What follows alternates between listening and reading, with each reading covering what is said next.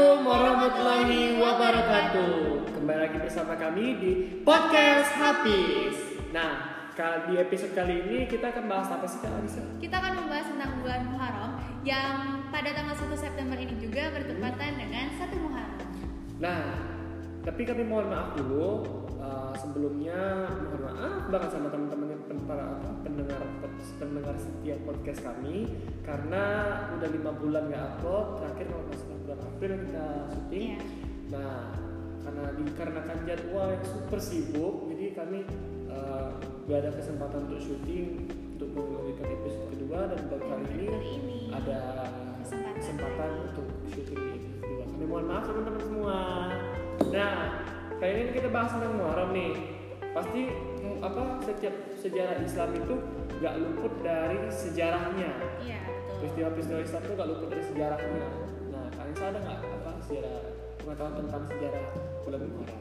Ada dong. Jadi, bulan Muharram itu adalah bulan pertama di dalam kalender Islam. Hmm. Dan bulan Muharram itu juga pada tanggal 1 Muharram itu diperingati dengan tahun baru agama Islam.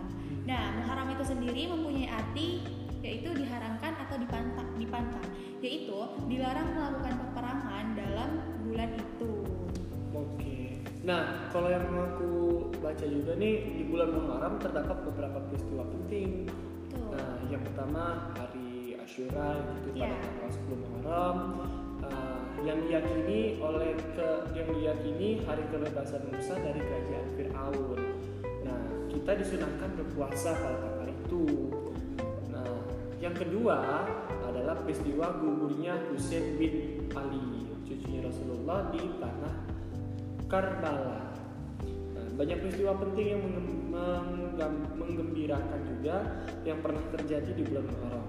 Antaranya terbelahnya laut merah saat Nabi Musa mau menyeberangi sehingga Musa dan kaumnya yang setia Musa dan kaumnya yang setia dapat menyeberangi menyeberangi laut tersebut sehingga bebas dari. Dan itu juga ada beberapa peristiwa penting lainnya yang juga terjadi.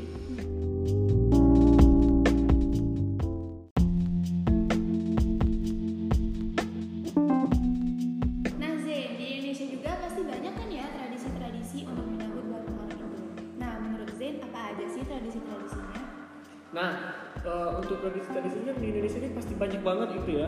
Nah, tapi kita ambil 10 aja nih Iya. eh, sebagai contoh eh, beberapa tradisi yang ada di Indonesia. Nah, ini kita ambil dari dari sumber dari internet. Nah, yang pertama ini ada kirap kebobule Keraton Surakarta. Di Surakarta perayaan tahun baru itu digelar dengan kirap kebobule. Kebobule itu apaan sih? Kebobule itu eh, ke- kerbau yang berwarna putih. Nah, Kerbau-kerbau ini dipercaya sebagai turunan kerbau bule Kiai Selamat yang dianggap sangat yang dianggap bukan sangat sih dianggap yang dianggap oleh mereka itu eh, keramat kerbau itu. Nah kerbau-kerbau tersebut jadi mencucuki melampah atau memenuhi kirap dalam acara tersebut. Terus diikuti oleh kerabat keraton yang membawa pusaka, baru kemudian diikuti oleh warga yang ada.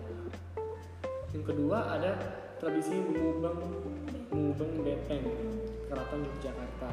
Nah, di tradisi ini eh, merupakan simbol refleksi dan introspeksi diri eh, orang Jawa pada malam satu suro. Nah, tradisi ini dilakukan oleh ratusan abdi dalam mengelilingi Keraton Jogja dan diikuti oleh warga. banyak banget dong ya. Pastinya, apalagi warga Jogja dengan daerah yang sudah begitu besar tapi Banyak. padat gitu kan. Hmm, Nah, betul banget. selama mengelilingi tapa bisu. Apa itu? tidak berbicara atau bersuara. Jadi ya. diem aja sambil jalan tapi diem. Serta tidak makan dan minum ataupun rokok. Jadi benar fokus. Fokus tujuan mereka. jadi kalau kita bayangin ya dari situ eh, sunyi. Nggak ada suara sama Nah, sekali. Rame, walaupun rame tapi nggak bisa ngomong nggak bisa minum nggak bisa makan nggak bisa ngapa-ngapain. Cuma diem aja. Nggak boleh ngomong sama ketiga ada upacara tabot di Bengkulu nah upacara ini merupakan tradisi perayaan tahun baru Islam di Bengkulu untuk mengenang kepahlawanan serta meninggalnya cucu Nabi Muhammad Husain bin Ali Al Muttalib upacara prabot ini masih mendapat pengaruh dari upacara Karba, Karbala di Iran. Hmm. Perayaan tahun baru Islam ini telah dilakukan sejak tahun 1685. Wow, udah lama banget Udah lama berarti. banget artinya. Oleh Syekh Baharudin yang dikenal sebagai Imam Senggolo.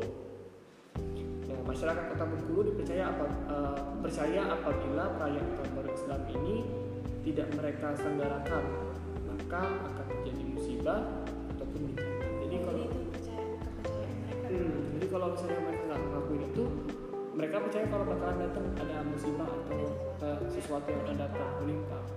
Terus yang keempat, leduk suro. Magetan, Jawa Timur. Apa sih leduk suro ini? Pada tahun baru Islam, masyarakat Magetan menggelar tradisi leduk suro dengan ngaluk berkah bolu rahayu. Bolu rahayu. Tradisi ini dipercaya sebagai pembawa rezeki Hmm. Nah, sama seperti tradisi tahun baru Islam lainnya, leduk suro sangat dinanti-nanti sama warga. Sama eh, upacara ini dikenal, eh, upacara ini diawali dengan kirap nyau, nyayo, nayoko projo dan bolu rahayu. Nantinya eh, menjadi sasaran rebutan warga. Oh, jadi eh, kayak makanan diarak keliling dulu, terus nanti di akhir di akhir kegiatan itu di eh, rebutin oleh warga Hmm, jadi siapa yang cepet sampai cepet dia buat dapat gitu.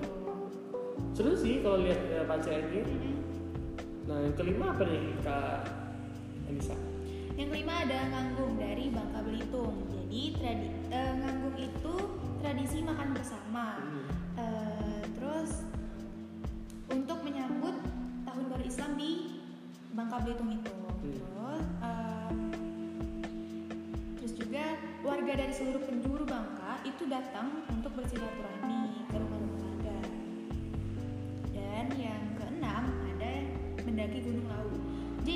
di Jawa Tengah dan Jawa Timur itu tradisi sebagian warga untuk menyambut tahun baru Islam itu. Jadi biasanya menjelang malam satu suro banyak pendaki yang memadati pintu masuk Gunung Lawu Eh, dan mereka mendaki gunung itu.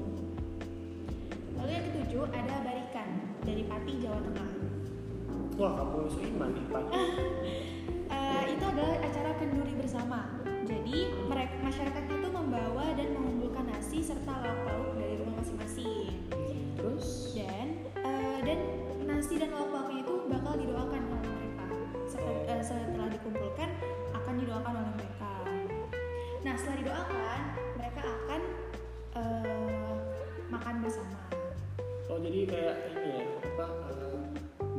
bawa makanan sama-sama terus kumpul doa bareng-bareng terus makan bareng-bareng. Iya, gitu. jadi, eh, jadi untuk bersama juga.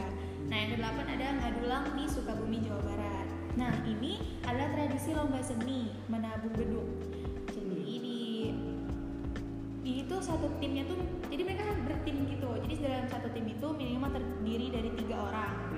Yang pertama dia bakal memukul beduk, yang kedua dia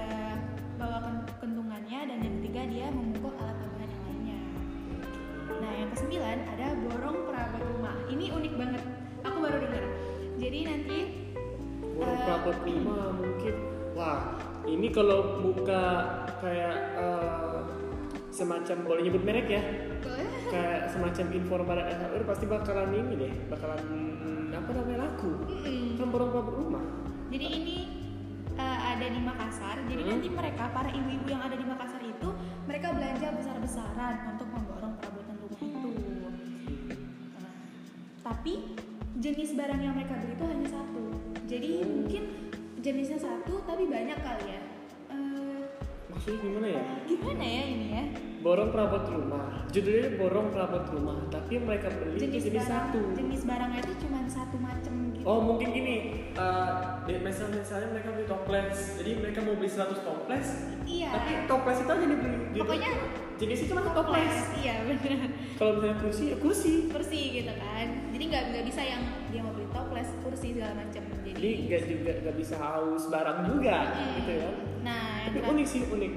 yang terakhir ada Wahyu Kliu dari Karanganyar Jawa Tengah ini adalah upacara adat selamatan berupa sedekah apem dan digelar masyarakat dusun Kendal desa Jatipuro Karanganyar turun